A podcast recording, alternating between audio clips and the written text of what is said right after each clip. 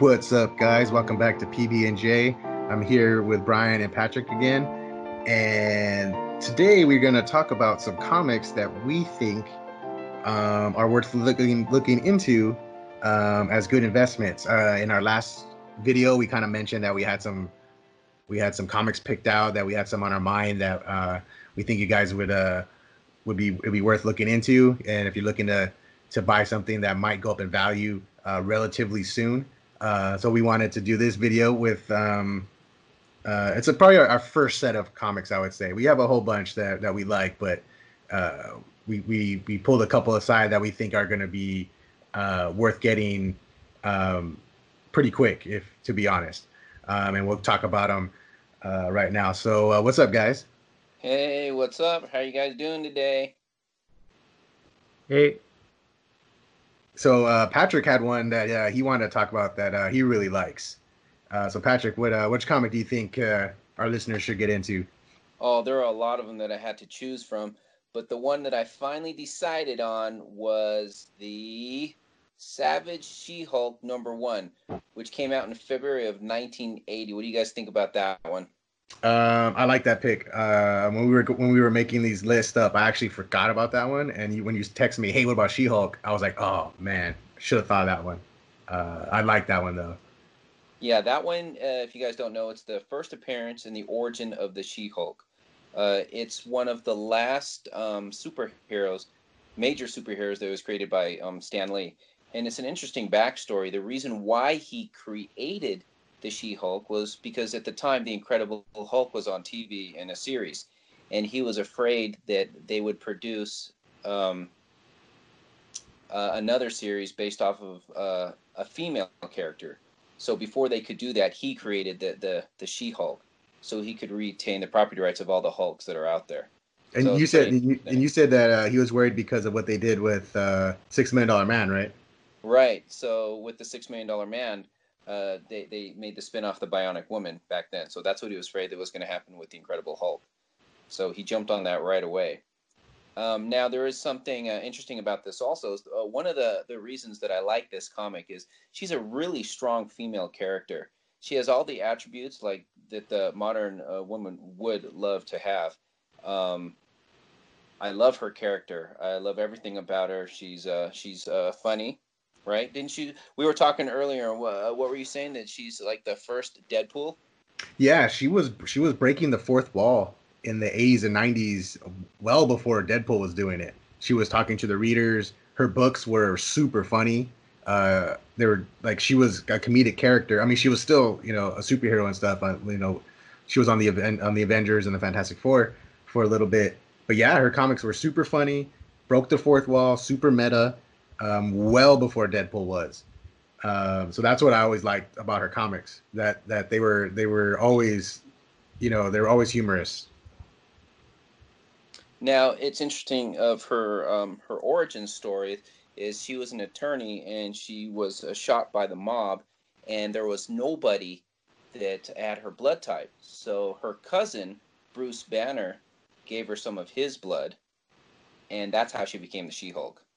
So I, I think that it's a pretty cool origin story, and it's relatively inexpensive. You can pick up a uh, CGC 9.8 for under $500, right around the 400 to $450 range. And I don't know if many people know this, but in in, in uh, 2022, sometime in 2022, there's going to be a She-Hulk series that's going to premiere on Disney Plus. So before that happens, I think it's a good idea for you guys out there to pick up uh, one of these. I'm looking at getting one myself. Yeah, it um uh, we we mentioned this uh, briefly, and I think in our first video that um, when we're making these comic recommendations, most of them are probably going to be Marvel um, because of the movies and the cinematic universe is growing with these Disney Plus shows that are all going to be attached and stuff. Um, so and th- those that those movies have a, a direct impact on these comics. Um, we were talking earlier about uh, Black Panther, how his first appearance uh, almost tripled in value after his movie uh, came out and did well. Uh, so We'll get. I mean, in future episodes, we'll have DC characters and image or DC comics, image comic. We'll have more of those, but uh, our vast majority right now uh, will probably be mainly Marvel movies. So just just as a as a heads up. And I think personally, I think the Disney Plus show is gonna be really good. They're putting a lot of talent behind it. Um, they got, uh, like the their head writer is someone from Rick and Morty. I don't know if you guys have watched that show. Yeah. Um, yeah. So the head right, the showrunner. I don't know if it's. I don't know if she's the showrunner, but she's definitely uh, the head writer for the series. Is uh, from Rick and Morty, and that actually made me happy because that, that means that they're going to keep the comedic element from the comics. So that was cool. Um, and as of right now, I just saw an update, uh, just like yesterday. Uh, all the all the uh, scripts are done. The show scripts are done, good to go. Now they just need to shoot. Um, can't right now, obviously, but once everything gets up and going in the next couple months, uh, they'll get on that one. Have Have they casted Alison Brie, or is that still not confirmed? Not confirmed. That's still the rumor right now. Okay. Yeah, I saw I think- a video. uh, Just really quick, like I saw a video of her on, I think the Late Late Show, um, and she was joking about like, uh, that that Marvel's casting someone like uh, Alison Brie. So Yeah. she was just joking about that the whole time, but she never confirmed that She didn't confirm it. Yeah. I, I think she'd be great. I think she'd be perfect for it. Uh, Yeah, it's I it's think keeping so. with yeah. She's a comedy or, or not a comedy. She's a comedic actress. Um, it's right up her alley. So um, we were actually joking before, you know, a couple months ago that uh, she'd probably make their debut at Comic Con. But since there's no Comic Con this year, we're gonna we'll just have to wait for them to announce it. Uh, but yeah, I think I think Patrick, I think this is a good pick. I think Savage She-Hulk number one is the way to go, and it's like you said, it's relatively cheap right now. Yeah. What? Uh, you checked in uh, Black Panther. What was Black Panther before the movie came out? I Um, think his nine point two was like two thousand. yeah, nine point two was twenty five hundred bucks, um, and then now the nine point two is eight thousand. So Yeah, and that was in two thousand sixteen. that was only yeah, that was only four years ago. So that that's one, the power and impact of a movie. yeah. Uh, once the general public come uh, find you know learns about these characters, they want to go back. Uh, collectors especially want to go back and get them. And Yeah. and then Patrick was saying earlier that this book, there's a lot out there. How many nine point eights are there? I think there's like twenty, close to twenty one hundred. That's CGC alone. Yeah, so you can get this book. You can go out and get it. Um, pretty. I don't want to say easily, uh, but it, it's it's it's available. It's not like trying to find, you know, Amazing Fantasy 15, or or or you know Detective Comics 27. Those are just hard to find. These are out there. You can go get them, and I would recommend getting them, you know, before the show, which is at 2022.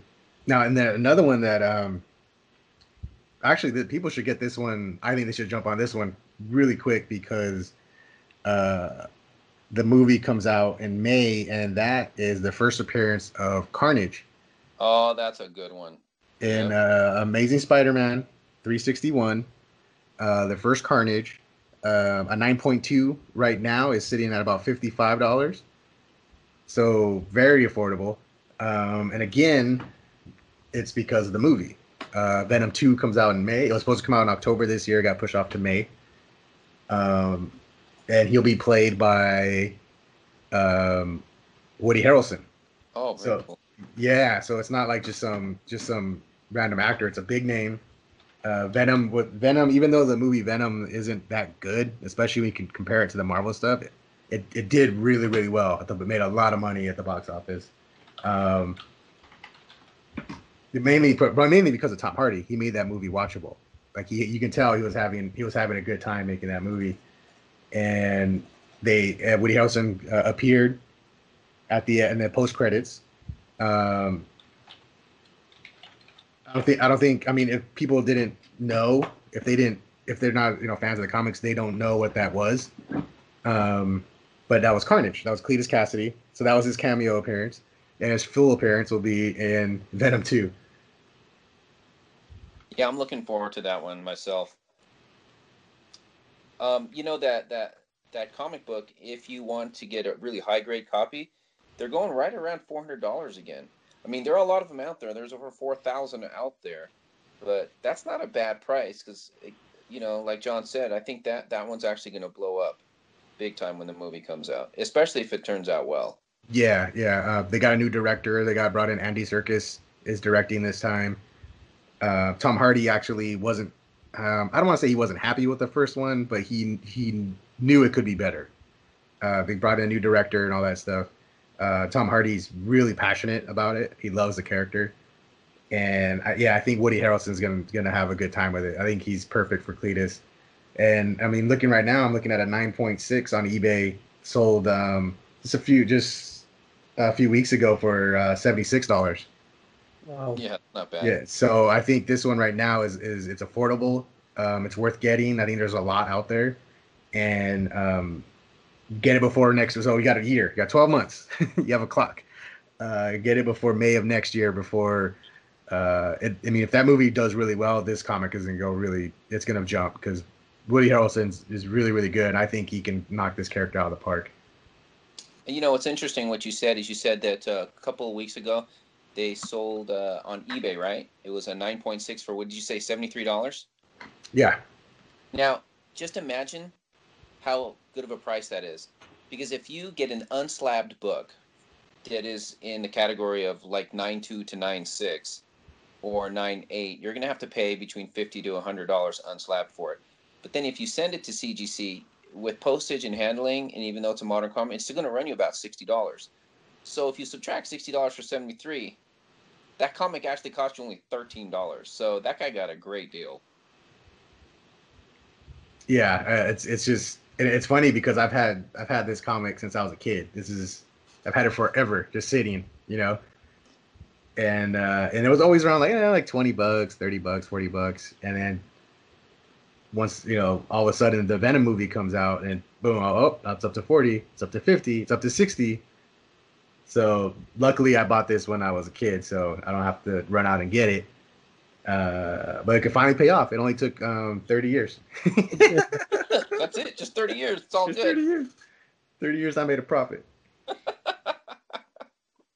it's pretty funny. A lot of the comics I've been sitting on for almost 30 years, they're starting to pay off. Yeah, again, because of You the don't movies. even know. Yeah, there's stuff in there I don't even know. There's stuff I, I forgot. I like I was looking and be like, oh shit, I forgot I have this. I know it. I mean, I've, I've done it before. I've looked. Oh, I didn't even know I bought this. Cool. Uh, but I do remember buying uh, Carnage the the because I at the at the time. Oh man, how old was I? What what year did this? What year did this come out? Let's see. I mean, 1992. So I was I was nine years old, Wow. and And what condition is it in? oh, it's in good condition. I took care of it. Dude, Even at, though- nine, Huh? at nine. Oh yeah, at nine years old, I boxed, I boarded them, bagged them, and I put them away. What? Yeah, Uh, that's rare. yeah, I knew. No, I knew about. I knew what I was doing back then. You know, not pat myself on the back, but I, I always took care of them. I didn't. I didn't just throw them aside. I put them in the bag, and really, it's because of my dad. He's the one that told me what to do. Um, he bought comics when he was a kid, and he didn't take care of his comics, and that's one of his biggest regrets. Ah, He says that he knows he knows for a fact he had Fantastic Four number one. really? Yeah, he knows he had it when he was a kid. Man. and it's it's in the trash. When in the trash, his mom cleaned his room, threw it out. He had uh he had he had Fantastic Four, um, Green Lantern, and uh, Shazam. What? Yeah, Ooh, those are expensive, man. yeah, those are those are. And uh, yeah, he said I mean, he didn't know. They're all jacked up just in his room, and his mom threw them away. But he said, but he knows for a fact he had Fantastic Four. He had like Fantastic Four, probably like issue one, one through like six, something like that. Yeah, and so that would be uh, the the first appearance in Origin and Doctor Doom on top of it. Uh huh. Yeah, he had them. Wow. so, so when those when those came out, he was he was a kid. He was little too, six seven years old. So he just read them and he just oh these are cool and he jacked them up, mom threw them away. Hey, totally understandable. When I was a kid, um, I had those Star Wars cards. I put my initials on them to distinguish them from my brother's cards. He knew what he was doing. He was a year older. He was all, "Why don't you put your initials on yours? That way you know which ones are yours, and I'll keep Yeah. mine clean." and then yeah, and you're just a little brother like okay. Yep. Yeah, but no, that that Carnage, that first appearance of Carnage, I think that's a great pick. Yeah, and, and like, Like I said, yeah, I said you guys got a year. You got one year, so that's that's a good time to jump out, grab grab a grab a few if you can. Yeah, so I got into comics like right after he came out because like when I started getting Spider-Man, it was the the story with the doppelganger. Oh yeah, uh, Maximum Carnage. Yeah, Maximum Carnage. Yeah. Yep. Yeah, that was a huge deal. That was like a that was like a year long story. I have all of them, but there's nothing significant with those stories. Nah, no, they were just really cool. Yeah. Yeah, there was no first appearances. There wasn't anything like that. Yeah, that was like a year or two after after he debuted. And what's funny was I didn't really like Carnage when I was a kid, um, because he was just like this random serial killer dude. You know, he was just kill people for no reason. Right.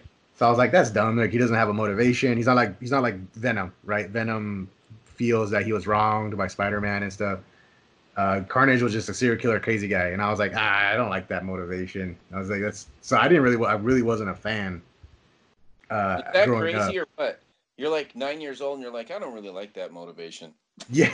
I know. I was like, he's just killing just for no reason. Uh, uh, you know, Venom's an anti-hero. Yeah, you know, nine years old. So, I, but yeah, so I wasn't a huge fan. But over the years, they've they've grown, they've developed his character uh, to where to more of like he's like an agent of chaos. Uh, he's like he's really he, the reason he kills is because he's freeing he's freeing people from the pain of living stuff you know what i mean like hmm so he kind of became more like a kind of like the guy from seven Right. Yeah he, he kind of became a little more like that and i was like okay i'm, I'm buying this now but as, as a kid though i didn't really like him speaking of spider-man we had one more uh, from you right patrick Yeah, there's one more, and it would be Ultimate Fallout number four. Um, a lot of you probably are familiar with this one. It's the first appearance of Miles Morales, and uh, you may have seen him into the Spider Verse, uh, the the movie Into the Spider Verse. It was a great movie. yeah i loved it Yeah, that one right now. Um, I think that that's going to be in the MCU probably relatively soon. What do you think? Uh, I think they're getting ready for it. Definitely. Um, he's you know he's in the Spider Verse. In the comics, they made him a pretty prominent character. Um, and then last year in the in the uh, Spider Man video game on PlayStation, uh, was that last year, Brian, or was it the year before? It might have been last year. I mean, I it feels like it was last year. Yeah, How was it? How's the game? Is it good? It was good. yeah. Game was really good, and he was a prominent prominent uh, character in that one. And they're working on part two right now, and he's going to be in that one as well. So they're really pushing him. Uh, we're not. I don't want to say pushing him, but they're really making him visible. So I would not be surprised in four or five years he he ends up in the MCU. When do you think that uh, the sequel is going to be is going to hit theaters? Ooh, I don't know. What uh, the uh, Spider Verse? Yeah. Uh, you know, let me, let me do a quick check. I don't know. While, while he's checking, I have a question. So I was looking at um, the comic on eBay, and I see two versions. So one is the Ultimate Fallout with like the text is covering his head, and then I see another version of the same cover where you can see his head. Right. Yes. So, so do you know the difference? The difference is there's a first and a second print. yeah. The first print is the one where it's covering his head and you do not see his face. That is the first print. Okay. Anything after that would be a second. Yeah, the ink and the drawing looks a little bit different too. Yeah, a little darker, right? Yeah. Yeah. So Yeah. for everybody listening and uh, watching out there, definitely try to get the um, first print versions of these. Yeah, you don't want the second. They they drop in value drastically, almost almost to worth to being worth nothing. Right, but it's weird because I was looking at eBay and some people seem to think that the second prints are worth Yeah. a lot. Right. Don't get those. Don't buy those. Right. It's um, being bidded on almost as much as the first print. Right. But don't fall into that trap because it's really not worth it to get that second print. Get the first print. Uh, I just looked. It's April eighth, twenty twenty two, but that was before all the shutdown. Right. Um, so it's it is still that's still a ways off. It's two years, so I'm pretty sure it'll be okay. Uh, but yeah, so you probably want to grab this comic, you know, before that comes out because his profile is just going to keep going up. I like it. And and are there a lot still available? Did you see the number? Um, in CGCs, uh, I think 9.8, there are over 1,700. Um, 9.6s, there are over 1,300, and 9.4s, there are over 600. So out of the three comics, that one has the lowest total CGC numbers at just over 5,500 total CGC. And then uh, She Hulk comes in second place with uh, just under 7,000. Uh, those numbers have, may have changed by now. But then Carnage has over 15,000. Yeah, that that's uh, that that's the benefit of being published in 1992. Uh, when there's just they used to publish so much, so much comics. Uh, luckily, it doesn't seem to hurt be hurting his value. His value seems to be slowly climbing. So yeah. But all, these these are our three picks, and um, I think you'll do well if you get these. Yeah, I think these these are affordable. You can get them uh, without breaking the bank. Uh, the value I, we think are is going to go up, uh, especially when these movies come out in this Disney Plus show. Uh, there's one more that I wanted. It's an honorable mention. Um, the reason why it's an honorable mention because this one is expensive. Uh, we don't expect a lot of people to you know run out and get it because um, because of the price, and that is Marvel uh, special Marvel Edition 15, which is the first appearance of Shang-Chi, the Master of Kung Fu. Um, this one, uh, the movie uh, is coming out next year. Uh, May, actually, it's in May. Uh, you know what? I messed up. Venom 2 comes out in June. Uh, this one comes out in May. Uh, so you have still you have a little more time on the Carnage. You have until June um, Shang Chi is is uh, I think going to be huge.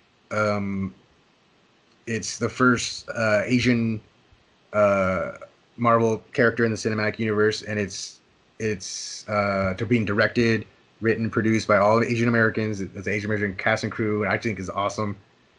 Um, and China has become such a huge part of the of the uh, the box office. It's almost like half the money comes from China, and I think this guy's gonna crush it in China. Um, I love. I grew up on Bruce Lee. Me and Patrick were saying we all grew up on on Bruce Lee stuff. Everyone here loves Bruce Lee, and I think this is gonna be the closest thing to it. Just just crazy martial arts in the Marvel universe, and I think it's, I think he's gonna be huge. Um, uh, Patrick, you looked at his first appearance. What? How much was it? Uh, they're they're up there. Let's see. That was um, special Marvel edition, fifteen. Yeah. Uh, there's a nine point eight going for seven thousand right now. Yeah, um, that's a lot of money. Um, but I think once that movie comes out, it's gonna double it easily. Um, looking at like I'm looking at, you know, uh, a, a 9.2 is about 900 right now, yeah. so it's pricey. That's why this isn't this didn't this didn't make it to our main uh, uh, list of comics, but I think investing in this one's gonna it's gonna it's gonna come back. It's gonna pay up big time. Um, okay, uh, we're, we're, speculation here. Would you rather get the first three or one of these? Um, that's good. Um, yeah, good question. That's a good question. It, it, it, that one just depends on She-Hulk uh, how much is that going to blow up? If you think that one's going to blow up big time, then probably safer to go that way. Um, but if it's not going, to if you don't think so, then I would pull my money into Shang Chi. Okay, that's fair. yeah, like yeah. It's like going in on one of them, or like diversifying and getting three, and yeah, have the other two carry the third one or something to bring up his value, like your profits. Yeah, and this one is is it's going to be this one's going to pay off the soonest too. The movie's coming out, you know, in May of next year, and um, that that's when it'll you see the value jump, especially if, if it's especially the movie's awesome, which I think it will be. Um, oh wait, wait, no, no, no, no, no, I I messed up, I messed up. No, no, yeah, it is, it is, it is. It is May. Okay. Um, yeah, so this one I think the value will just jump immediately, whereas the other ones like Miles Morales, uh, Spider Verse doesn't come out for another two years. She, uh, Hulk's another two years, so you have to sit and wait on those. This one can see like immediate immediate growth.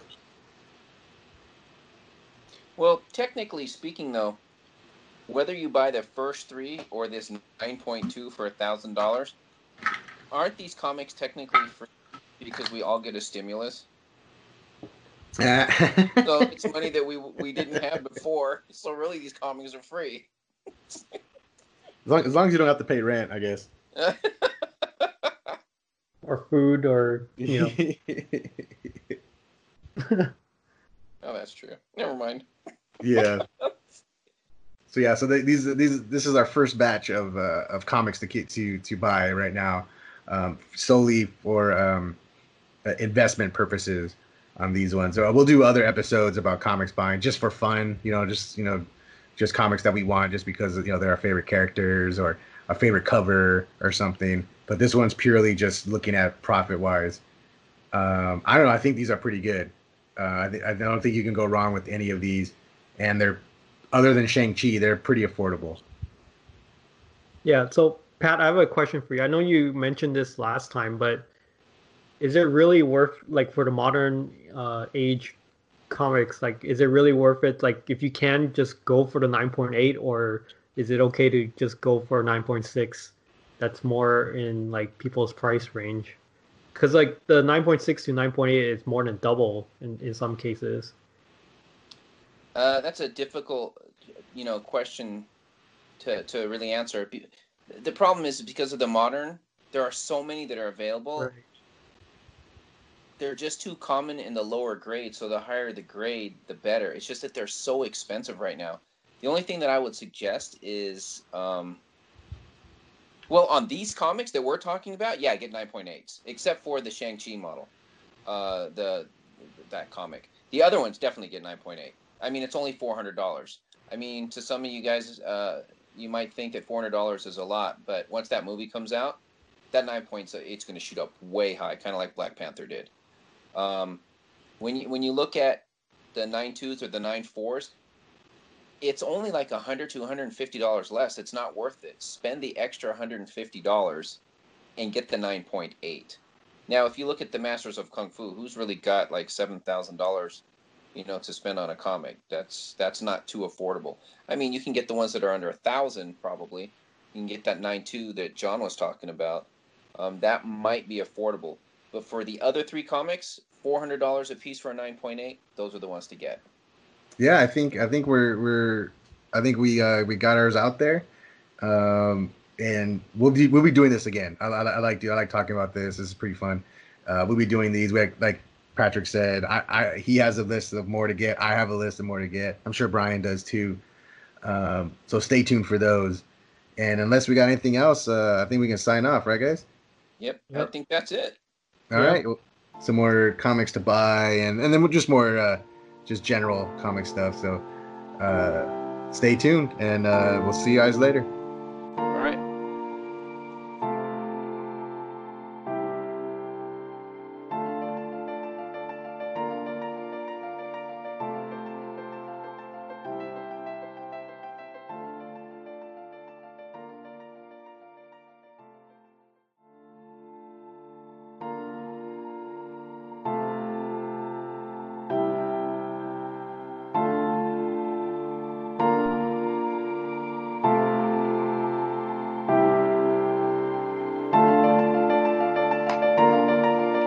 What's up, guys? Welcome back. It's PB and J. I'm back with Brian and Patrick, and uh, we have our first official comic book centric episode.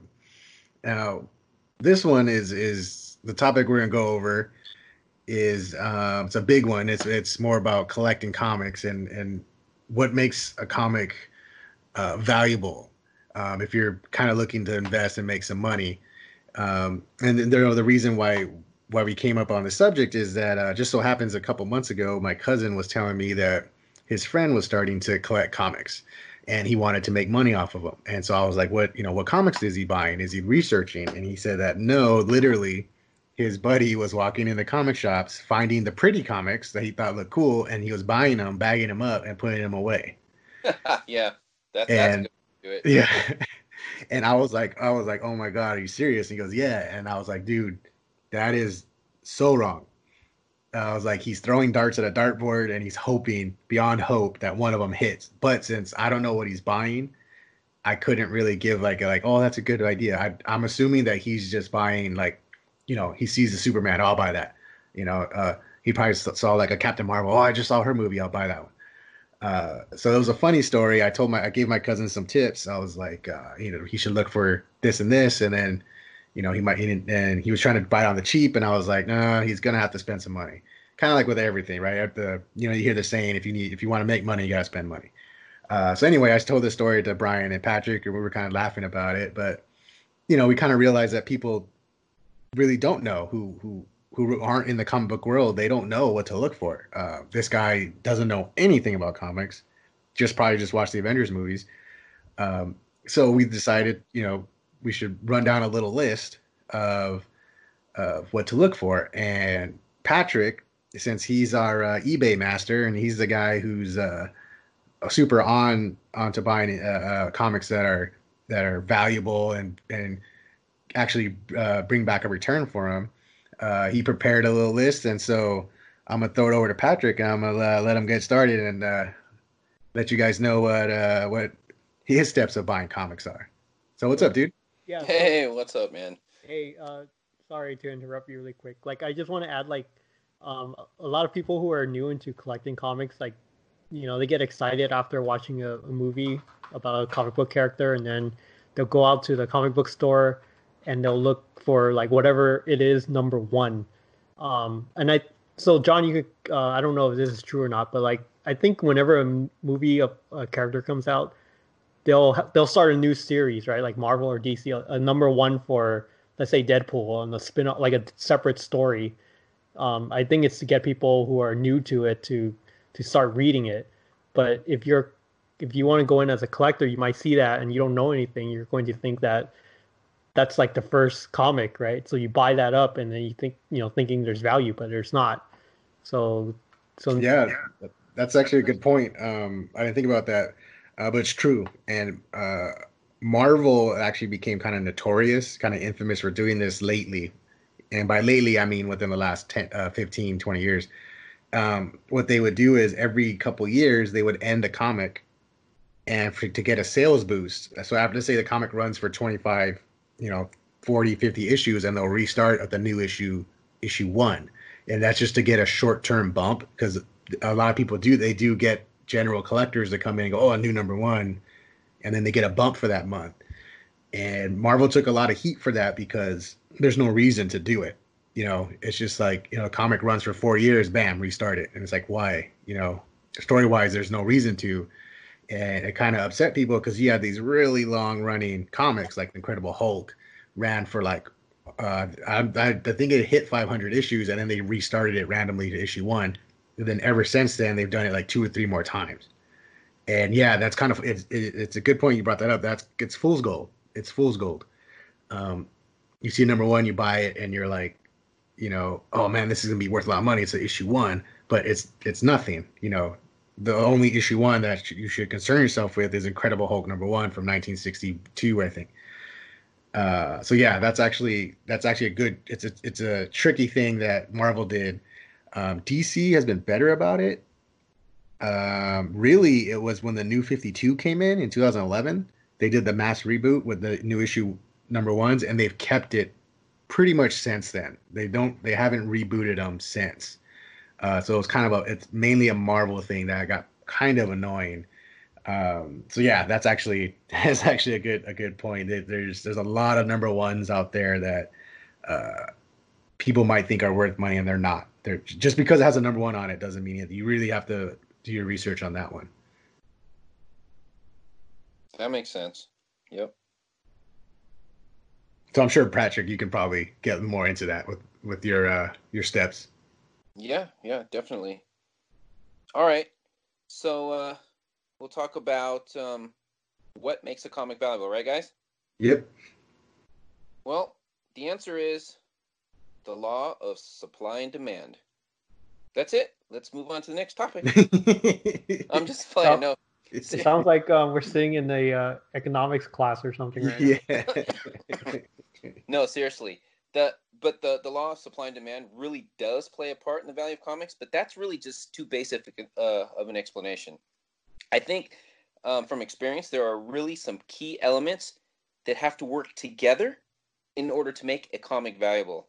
And throughout my collecting career, I've applied all of these principles all of the time, unless I just wanted to buy a cover that I liked or some nostalgic uh, comic book like George of the Jungle number one, just because it reminded me of my childhood, um, or He Man, or what. I've got Thundercats too, but that's a different topic. So let's go over the key uh, elements that I think that you need in order to have a, a to make a comic book valuable. And these aren't in any particular order, by the way. Uh, the first one would be availability is really one of the key elements. So, is that comic rare, or are they common, or somewhere in between? Most comics are probably going to be somewhere in between. But the more rare that comic is, it has a better chance of being valuable. But the big question is, what actually makes a comic rare? What do you guys think? Let me know. Oh, the big one would be uh, low print run, right? An initial print run that's small. Um, for example, the, the the big modern comic is Walking Dead issue one, which only which only printed, I think you said seventy three hundred. Yeah, seventy three hundred for that. That's one. it, man. That's I mean, and when I initially when I looked into it, I didn't think it was that low. I thought it was more like twenty. And seven thousand comics of issue one after that show became such a monster hit, that's nothing. That's so rare. Um, so I mean, we're talking about supply and demand. There you go. You have this the which uh, at the time was the biggest show in the world, and then you had this tiny, tiny, minuscule seven thousand copies. So that's that's the big one. Low print runs uh, are. I think that's probably the, the number one cause for rarity. Right, right, and um, that comic is pretty expensive, especially for a modern age book. Yeah, yeah. But that's not the only reason that comic books are rare. There's a there's another one. Some comics have been recalled uh, or have errors. Like uh, mm-hmm. that comic book in what was it, 19? What did you say, 1999? The Elseworld. Elseworlds, yeah, the 80 page giant. Yeah. So why don't you tell our uh, listeners and viewers about that one? Yeah, there, there was a, a, a comic called the DC DC Elseworlds 80 page giant, which came out in 1999 2000 around there, and it was a collection of short stories, and it, it was it was no big deal. It was just an annual, whatever, just a random comic that they were gonna put out. Uh, but there's a story in there called uh, Superman's Babysitter, and in that story, um, it was like it was kind of like that. Um, it's kind of like that. Uh, it, eh, that that little short from Pixar, the Jack Jack, where the babysitter is trying to you know baby, you know, the Jack Jack's powers come up, and the babysitters, right, right. yeah, it's like it's basically like that, but they did it, you know, a few years earlier. But there was a couple of sensitive uh, uh, points in there. One, I think, I think she, he's super, the baby Superman ends up in a microwave, and it doesn't yeah. do any, it doesn't do anything to him because he's Superman. And the other thing is that he he gets hungry and he picks up a cow and he he drinks milk straight from the udders, and um, you know, once the comic got published, DC kind of was like they kind of backed off and they thought, oh, you know, those those little uh, story points are a little too risque. They didn't want want those getting out, so they they they stopped the release. But a few hundred made it to Europe, and so you had this comic that with the print run insanely low, just a few hundred, got out there, and of course the collectors jumped all over it. So the price for that one immediately skyrocketed. And it's just a 80 page annual like goofy comic. It meant nothing. But because the rarity uh because of the rarity of it it drove the price up. And it's still high because it's it's there's just not that many. You just can't get them right right. So now we've got um for availability we've got low print run and we've got recalled or has particular errors in it uh, mm-hmm. but there's some there's something else too like some comics have actually had a decent print run but because somehow they're either lost or thrown away or damaged um, they became rare. So I have a perfect example for you guys. Let's take Action Comics number one from 1938. Uh, a lot of you probably know this is the first appearance of Superman, which is the most expensive and most sought after book in in history. That is the one. That's that's the major one. But I don't know if many people know this, but it had a print run of about 200,000. That's not rare. That's that's actually pretty common. That's a lot, yeah. Uh, yeah, that's a lot. However, after all these years since 1938, there's between 50 and 100 copies left. So, from being a common print, it became rare because so many have been lost and damaged. So, those are the basically the um, the availability issue of making a comic rare. A low print run, a comic that's been recalled or has errors, and or if it's an older comic and they've been lost or damaged and there are hardly any left. Um, yeah, I think I think that actually sets up the next um, step would be the age of the comic, right? Like if a comic is old, most likely it's rare, therefore the value is going to be high. Um, Superman was 1939, right? And Batman 38, 38, 38. 38, uh, yeah. And then Detective Comics 27 with Batman right. was 1940, and then Wonder Woman 1941. So these comics are pushing 100 years old, and there just aren't going to be that many. They're just so old. And it's not not just these ones um, with the big name characters, but if you look at like comics like Superman's pal Jimmy Olsen, uh, those yep. are worth a lot, right? Oh, they are. They are. Yeah, yeah, because they're all in the 40s, and they're just not that many because just because of time, they you know, uh, like like Patrick said, they got destroyed, they got damaged. People just you know leave them in their right. They leave them in their attic, and they don't and they don't they don't take care of them, and then they're just uh, you know, they're they're trash. They so, they use them for insulation in a house. Did you hear about that one contractor that bought a house, broke into the walls, and he found an action number one in the wall and sold it? That's great. That's ridiculous, right there. That's the jackpot, dude. That is yeah. jackpot. Comic collector's dream, right there. But you know, the age makes it even more so rare that out of the action comics, out of the hundred that are left, give or take a hundred, there are only like three near mint copies, right? Two are slabbed and one of them is unslabbed. So how rare is that? Now compare that to uh, which comic were we talking about earlier? Walking Dead. There's probably at least a thousand near mint or more mm-hmm. of the 7300. So yep. yes, the comic is rare because there was only 7300 printed, but near mint copies there's like over a thousand. And now you take Action Comics number one, and there's only three in the whole world that are near mint and isn't like Detective Comics? Isn't there? Wasn't isn't there only like fifteen or something like that? Like I, that are... the exact number of Detective, but that one is uh, pretty rare also. Just like you know the uh, what is it? Um, All Star Comics number eight, the first Wonder Woman. Right. Yeah, they're just not that many. Yeah.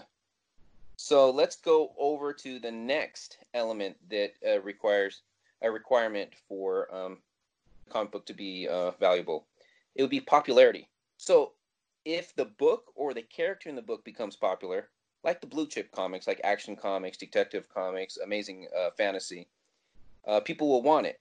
Because if somebody doesn't want the comic and it's not popular, it's probably not going to be worth that much. Um, if the demand goes up on something, the, van- the, the value generally increases also. Now, you guys got to be careful because sometimes the anticipation or hype will temporarily cause the value of a book to increase. Yeah. Yep. But once the hype dies, so might the value. Like um, Showcase 22, so the first Hal Jordan and Green Lantern number one, the prices on those books actually skyrocketed just before the Green Lantern movie came out. But because uh, it wasn't done too well, those prices dropped right after the movie hit. Um, I was kind of annoyed at that. did it? I have one of those copies. Did it drop back to what it was, or did it drop below that because the movie no, was that bad? No, it dropped to back uh, to to what it was, but you're you're looking at like uh, the comic doubled. You know, because of the hype before the movie came out. And then I saw the movie myself, and I'm like, well, that's not good for this comic. And it did drop back down again so yeah, uh, I'm sure people bought it at like 4,500, and it probably back dropped down to 2,500. So I'm sure some people were really annoyed because they assumed that it was going to skyrocket and continue that that value, but it didn't. It just dropped. And and you know, um, uh, sticking with this with with height and being careful with height, Brian, you told a story the other day about how in the '90s, you and your brother bought a bunch of like the Image comics, Right. like uh, Youngblood and uh, what what did you get? Like Spawn, Savage Dragon. Yep. And the Mac, Mac. There's a few other ones that I have too. But yeah, like yeah. Uh, the, I remember that. That was the early '90s, and the hype on Image was so high that all these comics came out. Uh, you know, Savage Dragon, Youngblood, Wildcat, Spawn, and uh, just drove the price. I remember, I remember those comics being over. There were hundreds of dollars um, at one point. Uh, Shadowhawk, um, and and not only Image but Valiant Comics too. I don't know if you guys remember Valiant Comics, and that was like Man of War, X-O Manowar, Magnus Robot Fighter, Oh, yeah, Turok. Yeah. So those were like, I mean, in the early '90s, those were just worth a ton of money, and and then they started doing like the chrome covers. Did you get any of the chrome covers, Brian? I did, yeah. Yeah. Foil, the foil The foil covers. covers, all that yeah. stuff. yeah, and and they were, you know, uh, and so so the hype was, was just huge. But then after a few years, once the hype died, and people realized these comics actually weren't very good to read, um, those those pri- those values just in the dump. Those they're worth toilet paper now. Um, I remember uh, I had uh, just by luck I had the first cable. Uh, just by luck, I got out. I got it as a birthday present as a kid. Uh, and I remember watching the value on that just jump. You know, Rob Liefeld, right? You know, he was at the peak of his powers, and the value went to like 250. And then over the years, I kept checking, and it's just down, down, down, down, down, down, down. And it's still worth a little bit. Um, but yeah, that initial hype, you have to be careful for if you're going to spend money. You, you- don't want to do. I know people who bought like, remember Lady Death? Yeah. Yeah, it's, they had a leather bound cover. It was leather, real leather, super rare, and it was like 150 bucks or something. That's it's like it's just I mean it's still worth a little bit, but not that much. Well, what about the Ultimate Spider-Mans? Remember, like Ultimate Spider-Man White? That was selling for two thousand dollars. Yep. Yeah, because those are the new. Oh, what's the Ultimates? The Ultimates are so cool. Ultimate Spider-Man's so good. Look at this variant. And then now, you know, you could, you fast forward 20 years later, and the Ultimate comics aren't even around anymore. Yeah. And I think that can, will bring us to our next one, which um, which is, the modern the modern comics, right? Right. Right. Sorry, it's like the modern comics. Um, starting in the '90s, there was so much supply. You know, talk about supply and demand. They overprinted these comics. That's why the value's so low. You can go get Spawn right now. Spawn issue one. You can go get it right now for twenty dollars.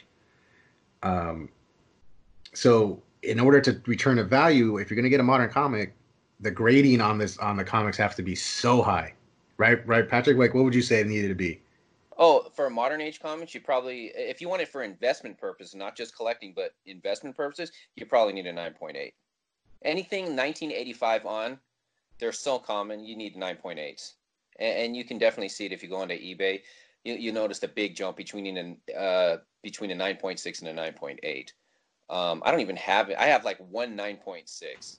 Uh, most Yeah. of mine are uh, my good ones that I like. They're, they're like 9.2, 9.4 highest.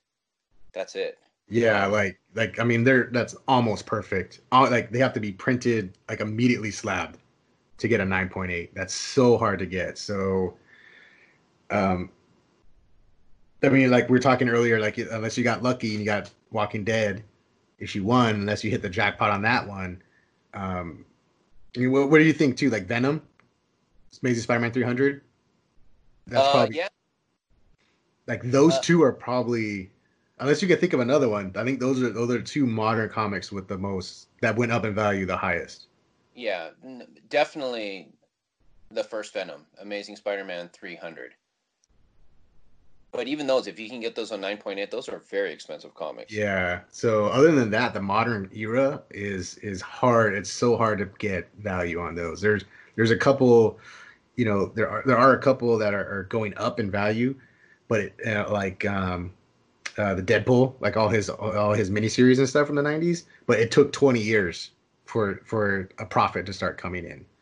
So if you're coming in, you want to buy some comics that you think are you know get invested on, you're gonna you're gonna have to go pre-modern. You're gonna have to go at least Silver Age. That's what I think. What, what do you think, Patrick? Yeah, you can. I mean, like I said, if you uh, and, and you know, first of all, it's difficult to get premium comics in Silver Age and Golden Age that are near mint. Those are so expensive; they're out of most people's price ranges. So if you're starting out and you you want to collect something, you might want to just collect the modern uh, age comics and just get a higher grade.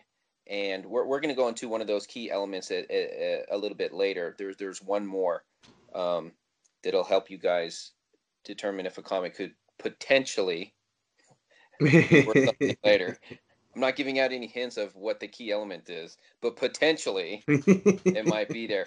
So what we're talking about right now is the, the key element is really condition, and and um, there are a couple of variables in the in the condition. So it's quality. Is it a restored comic? Is the comic book complete? Um,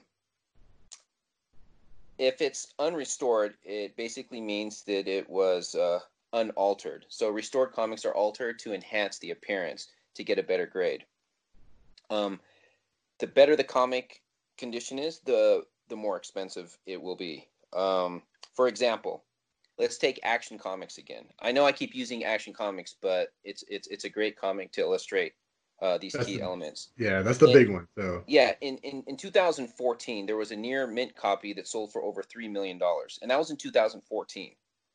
Now, in 2018, so the prices should be going up, a 2.0 sold for 167,000. So, see the difference there? In 2014, a near mint one sold for three over $3 million. And a 2.0, you're, you're only going to get 167. I know that sounds like a lot of money, but consider the comic. So, the quality has a lot to do with the value of a book. And that's what we were talking about. If you want a modern age comic book, if you don't have the highest grade possible, yes, the price of the comic will increase, but not to the extent if it's if it's an actual perfect comic book like a 9.8. So that that would be the the difference. Um, as far as restoration goes, what do you guys think about restoration? Do you guys care if a comic book is uh, restored for your personal collections? I don't like restored comics. I want a comic that is unrestored. Um, I made a mistake when I was first collecting comics. Um, I bought a uh, what is an X Men '95, and it had a date on it. So I mean, I was younger. I was uh, a teenager, and so I took some white out and I colored the date on the cover with the white out, clearly not knowing that that would be considered restoration So- because I hated seeing it. It bothered me so much that like 20 years later, I bought like a, a 9.4 of the same comic book. But I just don't like restoration. Now, if you think about it though, like I like old cars too. Like I like Mustangs, and I don't mind having a restored Mustang. But for some reason in comic books, I just want them unrestored. Even if there are marks on it now, I don't even really mind. But once the comic book is restored, I don't like it. And you can actually see the price difference. The value actually decreases when a comic book is restored, even if it looks better. So if you get a, uh, a comic book that's graded at a 9.2, but it's restored, uh, an 8.0 comic that's unrestored is going to be a lot more valuable than that 9.2 that is restored. There are multiple examples of that across the board on basically every comic book. Yeah, I think I think when you restore it, I think it's it's almost like you're killing the history of the book. You know, like it got its damage over time, and then you're restoring it, and it's it's, it's like oh that's fake. That's not real. That's not what it looks like. You know, it's like- exactly. you know, you're killing you're killing the the character of the comic, I guess. So yeah, I I stay away. I stay away from restored. If it's restored, I don't want it. What about you, Brian? What do you think? Yeah, like as a investor, I would not. I would stay away from restored comics. Um, but if I if I really wanted to have a issue of something that I really want but I couldn't afford, uh, then I would get that just to have it. But I wouldn't consider that as an investment. Because like uh, at this point, if you're going to consider it, if you're investing in comics, you need to treat it like an art piece, right? Like it can't be like altered or or changed in any way because then that's not original anymore. Even if it's just like one corner of one page, it's you know you're you're altering it in um even if you're like keeping the pages like fresher to or or you know restore the color in the book it's not the same anymore. It's not original, like like John said. So you you're not like getting the like you're not letting it age naturally. Um, but then that's what people look for, right? Like they want the reason why those books are graded high is because it's um, naturally still in a very good condition, right? And that's what gives its value. It's not that it's been restored back to like a like a good condition book. Okay, well, I got this question for you guys. Then, since the key element we're talking about is condition, quality, and restoration, um, I really don't like, like I said, I don't like writing on a book. So, what about a signature? This, I think, is subjective, right? I think we talked about this uh, a little bit last time. Um, I don't like signatures on my book. I want the book clean. But John, you like signatures, right? Yeah, I used to uh, when I used to go to Comic Con when I was younger. Man, I, I stood in line and I got hundreds of comics autographed. I thought it was just the coolest thing ever. Um, and this was this was before Comic Con really blew up and became you know Comic Con. So I did it. I did it for like ten years probably, uh, maybe a little bit more. Taking I would take a big old stack of like the stuff I wanted to get signed. I, would find out who was going to be there and what time they're going to sign. And man, I got tons of them signed. Uh, but yeah, as I got and and and I was, I was, just a kid, so I didn't know. But when I was a kid, I thought, oh man, the artist signed it, and now it's more valuable, and I got to be careful with it. But then as I got older, I, I you know just doing research and stuff, I found out that um, it's totally subjective. It it's some people don't like it, like Patrick. Um, they some people hate it if they personalize the signature. They said like if they wrote like to John, you know, signed you know Jim Lee, then you know someone named Brian isn't gonna want the comic that says to John on it. so no, I, I agree with that totally. But here's the weird thing: is like for me, I think it brings the value lower. But if you look at the sales, like with Stan Lee's signature on an Amazing Fantasy, the price is above. So if you had like an 8.0 of an amazing fantasy that had Stan Lee's signature on it, I've been noticing that it actually does sell more than when it doesn't have his signature on it. But me as a collector, I wouldn't pay as much because I just don't like it on there. Yeah, and, I think too. I, think it, I don't. I don't even think it, it affects the um like the Overstreet price guide. I don't think it affects it at all. It's just a right. signature. It doesn't do anything unless you can get it certif- a certificate of authenticity. Unless you can get one of those, like when you get it graded and uh, and I think you said um, it's a yellow color, right? Uh, when they grade it, and it's yellow. It is. Um, that's through uh, CGC, but I mean that's a that's a that's a whole other topic that we got to yeah another episode. But what I understand is that CGC they will only give it a yellow label if um, they're there to witness it. Yeah.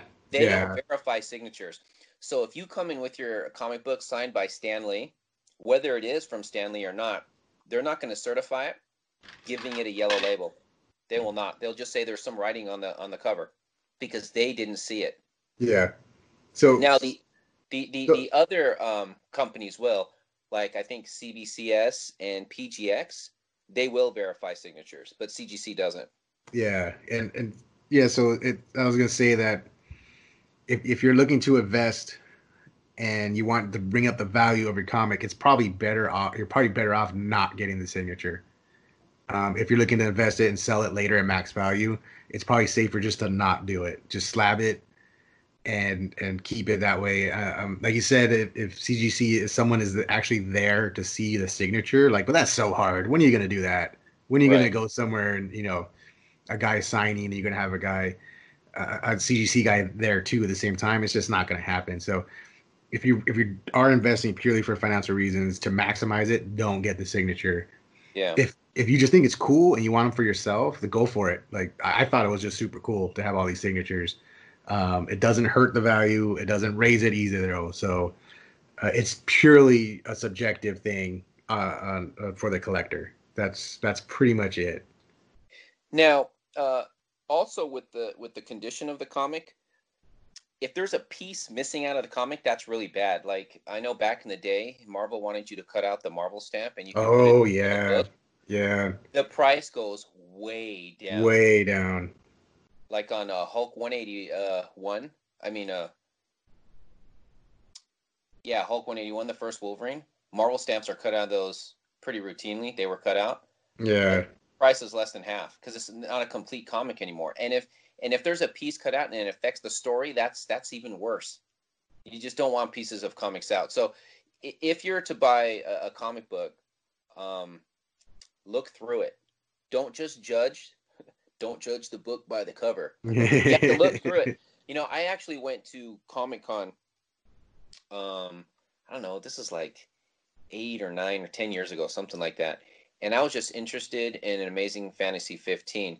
And I ever heard one of the dealers um, in a conversation uh, with a patron because he just bought that Amazing Fantasy, and he and he what I overheard was about half an hour before he said, "Do you remember me? I just bought this comic from you," and I think he paid like uh, I don't know at the time it was like eighteen hundred dollars for Amazing Fantasy. It was probably more than ten years ago. It was probably like fifteen years ago, and he said there are pieces missing. You didn't tell me this, but I looked through it and I want my money back.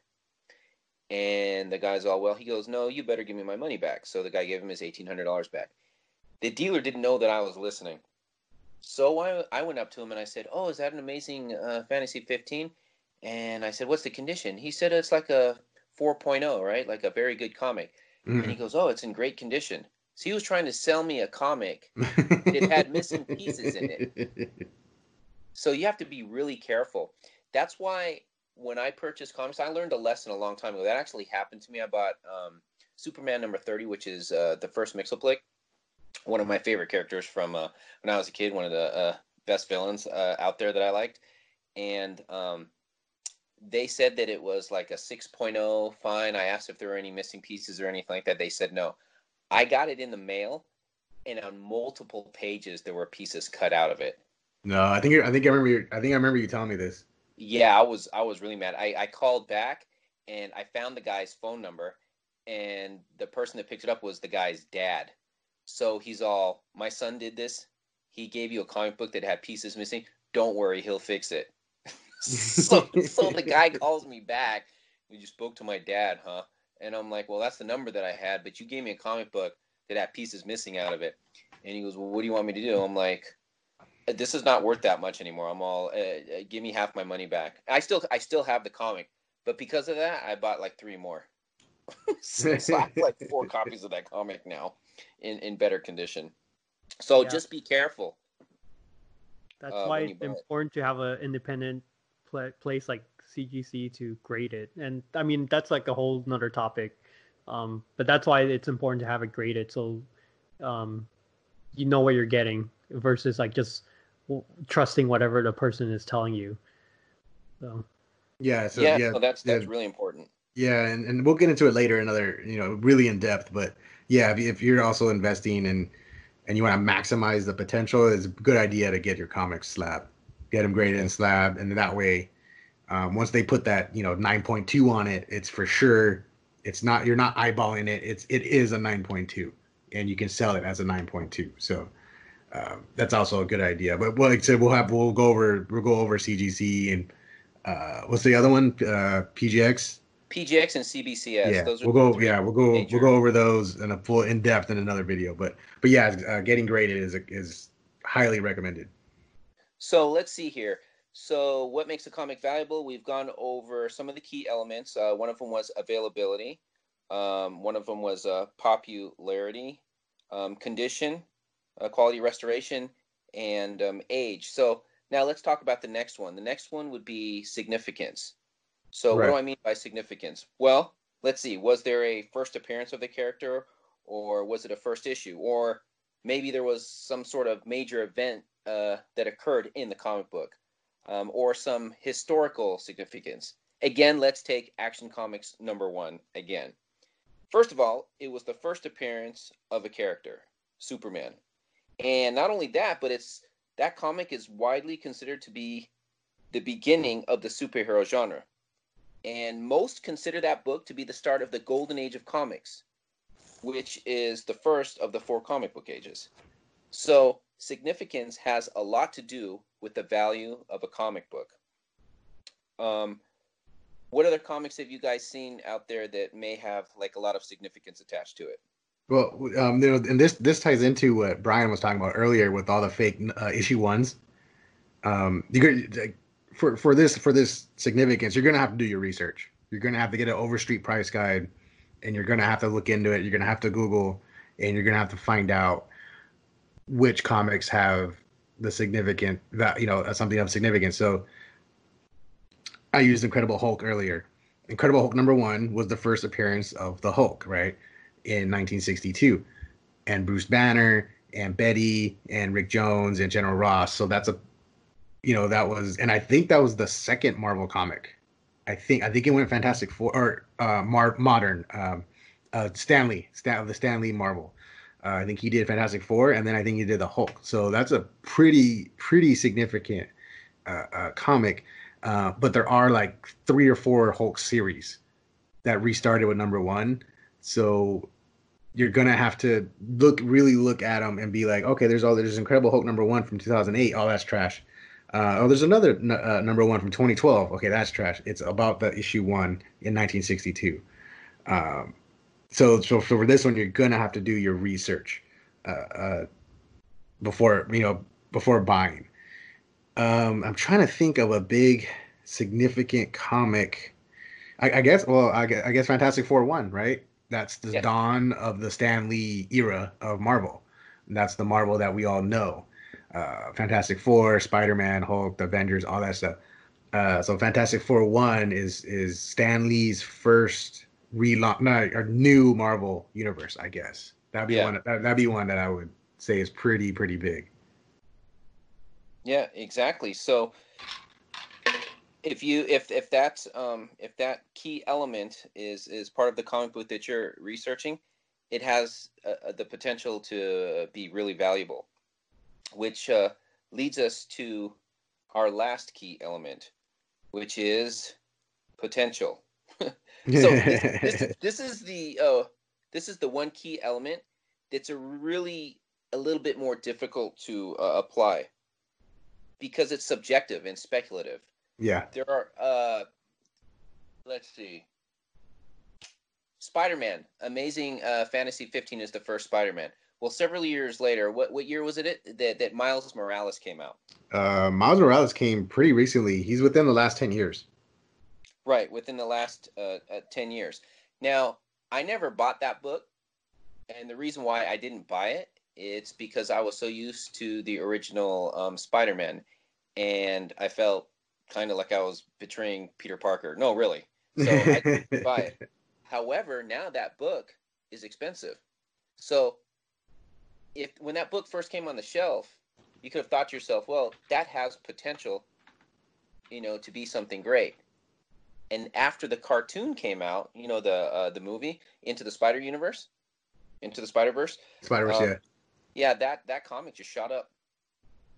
And yeah, yeah, I'm looking at that one right now, and it was uh 2011 Ultimate Fallout 4, and a 9.8 is worth $400 right now. Yeah, and if they make a live action movie out of out of Miles Morales, I guarantee you that comic's going to even skyrocket more. Oh yeah, for sure.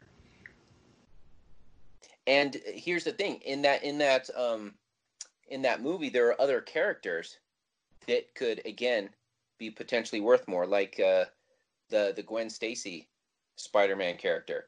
Uh, I think that was What If number one oh five. Um, that one is going to be up. Can you check that one, John? See what that one's going for. Yeah, I'll check Spider Gwen. I believe it's one. Uh, what if one oh five. And then uh, uh, uh, Spider-Man Noir by the Nicolas Cage. Right, right, uh, right. He's he's actually they're actually bringing him back. There's a new there's a new um, uh, Spider-Man Noir car- uh, comic. So already they're already starting to to see uh, uh, those characters coming back. Right now, there's a there's a question because Brian and I uh, talked about this a little bit. The difference between potential and hype. Now, hype is totally different. Like with the um, Green Lantern movie coming out, there was a lot of hype on a character that was already established. But we're talking about the potential of a character becoming big. There's a big difference between the two. And they sound similar, but they're completely different. Um, not sure if you're understanding it. Am I explaining it the right way, Brian? Yeah, I I get it. Yeah, it makes sense. Yeah, because like like you know the image, you know the, the, the hype. It was a new company. Oh, look look at this huge you know Image Comics and had all the top artists from Marvel. They're gonna change the business, and they did change the business. They did, um, and there was all the hype on the characters they're creating. Now the big red flag that I would have, you know, if I was old enough at the time to to to realize is that they were all writing and drawing their own comic. Well, they were they weren't writers; they were artists. So when you read their comics, you read Youngblood by written and drawn by Rob Liefeld, it's not good. you know, like you know, Spawn was written and drawn by McFarlane. It was okay. Uh, it looked great. The artwork was amazing.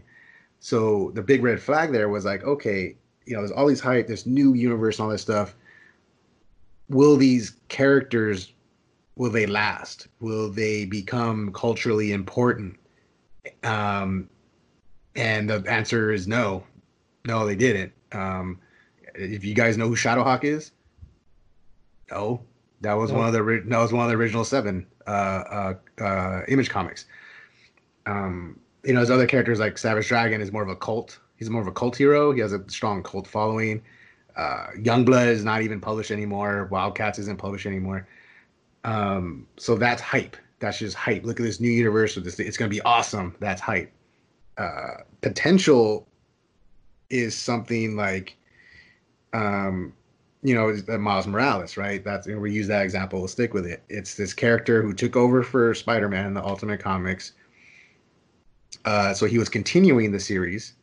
Uh, so Spider-Man didn't end; it just picked up with him. Um, and this is a this is a big one too, is that he was racially diverse. He's mixed Hispanic and black. Um, so you have the first uh, minority character picking up the role of Spider-Man. So that's potential.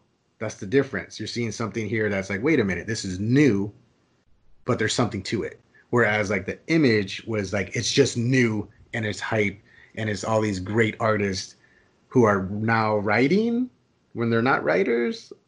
You know, like mm-hmm. so yeah, so yeah. so yeah, that's it's it's hard to distinguish, but there there is a difference. Yep, yep. So let's go over those um, key elements again of what makes a comic book valuable. So, number one was availability. Is it rare or is it common? The more rare it is, uh, the more likely that it could be valuable. Okay? Now, popularity. If it's in high demand, it's going to be more valuable. Because if nobody cares about the character, nobody's going to want to want it. Then we've got condition. Is it restored? Is it complete? Um, how high is the grade? Is it a near mint copy or is it just a basic fair or a good copy? Makes a big difference. The higher the grade, the more valuable it will be. And age has a lot to do with that because the older comics are more difficult to find in higher grades. That's why if you find an extremely high grade golden age comic, it will be worth so much more.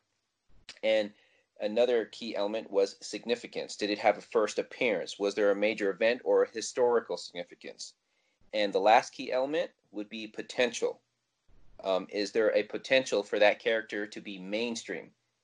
And if it does, then potentially it could increase the value of that comic book as well. Um, so, uh, what do you guys think? It, it's you know it's it's a lot of information um, that goes into this, but um, you know, you you know, you're gonna have to do your homework. You're gonna have to do your homework if you're gonna really buy a comic that's worth something. Uh, you're the Google, um, get an Overstreet, see what the prices are, talk to people. Um, if you can get to a comic shop, ask them. You know, they're they're gonna be more knowledgeable about you know uh, about what's hot, what's selling, what's you know what characters are you know that everyone's into.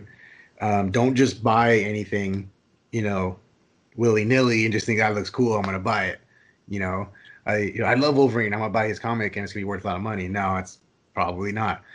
Um, so yeah, that's it's it's not easy. This isn't easy. It's not an easy thing to do. Comics aren't exactly uh main like super mainstream they're, they're getting there you know especially because of the movies but um it's still a hard it's it's hard. It's hard to buy a, a, mar, a comic and then hope that it gets value back, and and especially if you can't afford the golden age Silver Age comics that are you know fifty thousand dollars, seventy five. Especially if you can't afford that, it's it is really hard. So do your homework. Um, you know, I don't you know we don't want you out there you know spending your money on stuff that just isn't going to do anything for you. You know, there there is something that I didn't mention, but it has to do a little bit about hype, and this is even with the blue chip uh, comic books like uh, Amazing uh, Fantasy 15, the first Spider-Man. When all the Spider-Man movies were coming out, and Amazing Fantasy, like in a CGC 3.5, uh, was was selling for twenty four thousand dollars. Uh, now that same comic book is now selling for uh, eighteen to nineteen thousand dollars. So when there's hype, even with mainstream characters, you can lose a lot of money if you buy it during the hype. Um, I, I would suggest never to buy a comic when there's a lot of hype about it regardless of of of, of the character. Um, that's a good way to lose a lot of money. Yeah, and and we'll, we'll go over in, in, in future videos. We'll go over comics that um that we that we think have potential. Um, uh, mainly, they're going to be Marvel based because of the movies. The movies are they are affecting the price of the comics. Like, what would you say, uh, Patrick? Oh yeah, definitely. Yeah, they're, they're they are affecting it. So we'll we'll come up with videos later of what comics, uh, you know, that are a little more modern, a little more affordable, that might be worth jumping onto. And Brian, you gonna say something? I was gonna say like, um, yeah, this is more like for long term investment. It's not something you just buy it and then wait until the. I mean, unless you know when to sell it and you have no attachment to the to the comic um, but I think I can say for all of us that we do have some attachment to the, the ones that we collect, and that that's why we have them. Um, so it's a long term thing, right? Like you have to just ride through the hype and or or wait or and you know more important do your research. Um, so something different, like we didn't add to the list, but I want to bring it up in case um you know people are thinking about this. Is there, uh, John? You sort of touched on this. What about the uh, like the artist or the writer for a particular um, comic. That that doesn't help at all, right? I mean, it's really more of the story itself. Character. Yeah, it's it's you know, and, and it, it kind of works like in real life. If there's a super popular artist, um, his his you know his stuff's gonna be worth more. But then when you know, and it's it's kind of morbid to say, but when they die, that's when the value jumps up. Um, so this actually more goes goes towards signatures and stuff. Um, Stan Lee used to sign everything, everything under the sun. Patrick probably knows about this. You yeah. handed him anything, he would sign it. Didn't even matter. It was DC, whatever. F it, he'll sign it. So for collectors, uh, getting a signature from Stan Lee was really easy. Well, now it's not. You know, he passed away. So now the value of this stuff that he's touched um, goes up. Now, if you're talking about you know, a comic with an artist. I think this is what Brian meant. Um, you know, you know, let's talk about an artist, uh, John Buscema. We talked about him the other day. Uh, he's a legendary Conan artist for Marvel. So, uh, if you want to go back and buy those old Conans, is it the fact that John Buscema drew it? Does it make it more valuable? No, not really, because it's mass produced. Um, it's not an original uh, copy. Like those, that's like that's what makes a difference if you can get you know you, you bought the actual original art from John Buscema. So so no, a writer and artist um, doesn't really affect uh, a comic. So uh, for example, Incredible Hulk 340 is uh, a really popular Hulk comic. It was the Gray Hulk fighting uh, Wolverine. It was really popular, uh, and Tom McFarlane drew that issue and this was pre Spider-Man Tom McFarlane, um, before he became you know big megastar Tom McFarlane. So when you go back to buy that comic, is it like oh Tom McFarlane drew it, therefore it's worth more? No, it's that it was just a cool story that was low print run, everyone jumped on. So no, in short answer, no. A writer artist on a comic, it doesn't really matter. Uh, by the way, uh, that cover is awesome. Oh yeah, that's one of the greatest covers ever. Yeah, it's it's it's so awesome that I drew it. Did I show you guys? Yeah, yeah, yeah. and I'm not an artist. I loved it so much I drew it. it may have not have looked good. You're like, did did, uh, did you draw? Is that Superman, dude? That's No. Tracing paper over the copy pad and traced over it. I didn't trace over it. Come on, come on. I'm just kidding. You're like damaging your your your plug. All right, cool. Any other? Do we have uh, any other questions or? No, I, th- I think we covered everything, and, and you know, for all the listeners out there, I, um, hopefully this helps. And uh, if you need any more specific examples, you know, feel free to go ahead and list them in the comments, and we'll we'll try to get to them.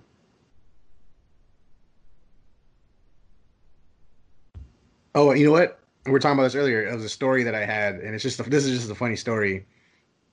Um, you know, talking about you know investing, you know, people investing poorly and stuff. Uh, when I was uh, working, um, I was working at Ralph's Grocery right out of high school. So this is 2000, 2001. So I was I was just a kid, 17, 18. One of my coworkers found out that I read comics, and she came running up to me. She's like, "John, do you read comics?" And I go, "Yeah." And she's like, "Oh man, how much is Death of Superman worth?" Superman, Superman issue 75.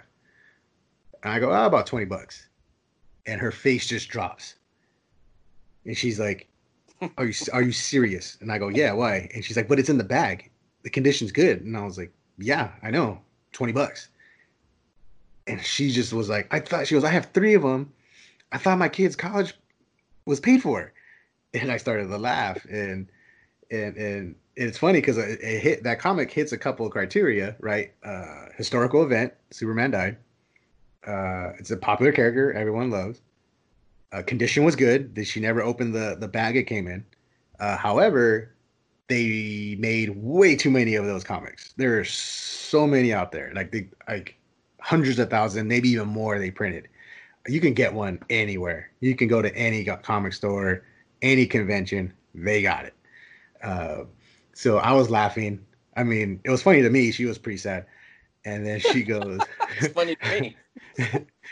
and then she goes, "What about the Return of Superman, the white bag?" And I went, "Oh, that's like five dollars." And she just stormed off. She turned around, and stormed off, and I was laughing so hard. So yeah, that's another e- example of someone who, who, uh, you know, knew you know they knew they knew something was up and they jumped on it, and and especially because the hype of that. You know, we talked about hype. I mean, that was all over the news. Remember, it was Superman dies Oh, on Wednesday. Yeah, it was. I saw it on the news. Yeah, and I remember going to the comic shop that I go that I went to normally, and there was a line. There was a line down the street of people just to get that comic. Uh, but the hype got to everybody, and they made they probably printed a million copies, like literally probably a million copies. So Well, well, that's what I was saying earlier too. That the all the key, all of the key elements actually have to work together in to yeah, comic valuable. it's tough, man. It's hard. It's like we're saying, it's hard. Do your research. Yeah, but don't worry about it because we're going to give you some comics that uh, that do that will have potential. yeah, we'll uh, we'll help you guys out. So I think uh, I think I think uh, I think we're we covered it pretty well, guys. I think we can uh, I think we can sign off now. Unless there's anything else you want to throw in. Nope, we're good. All right. Well, uh, stay tuned. Um, like I said, if any questions, uh, throw it our way in the comments, and we'll get to them as soon as we can. Uh, but until then, uh, we'll see you guys next time.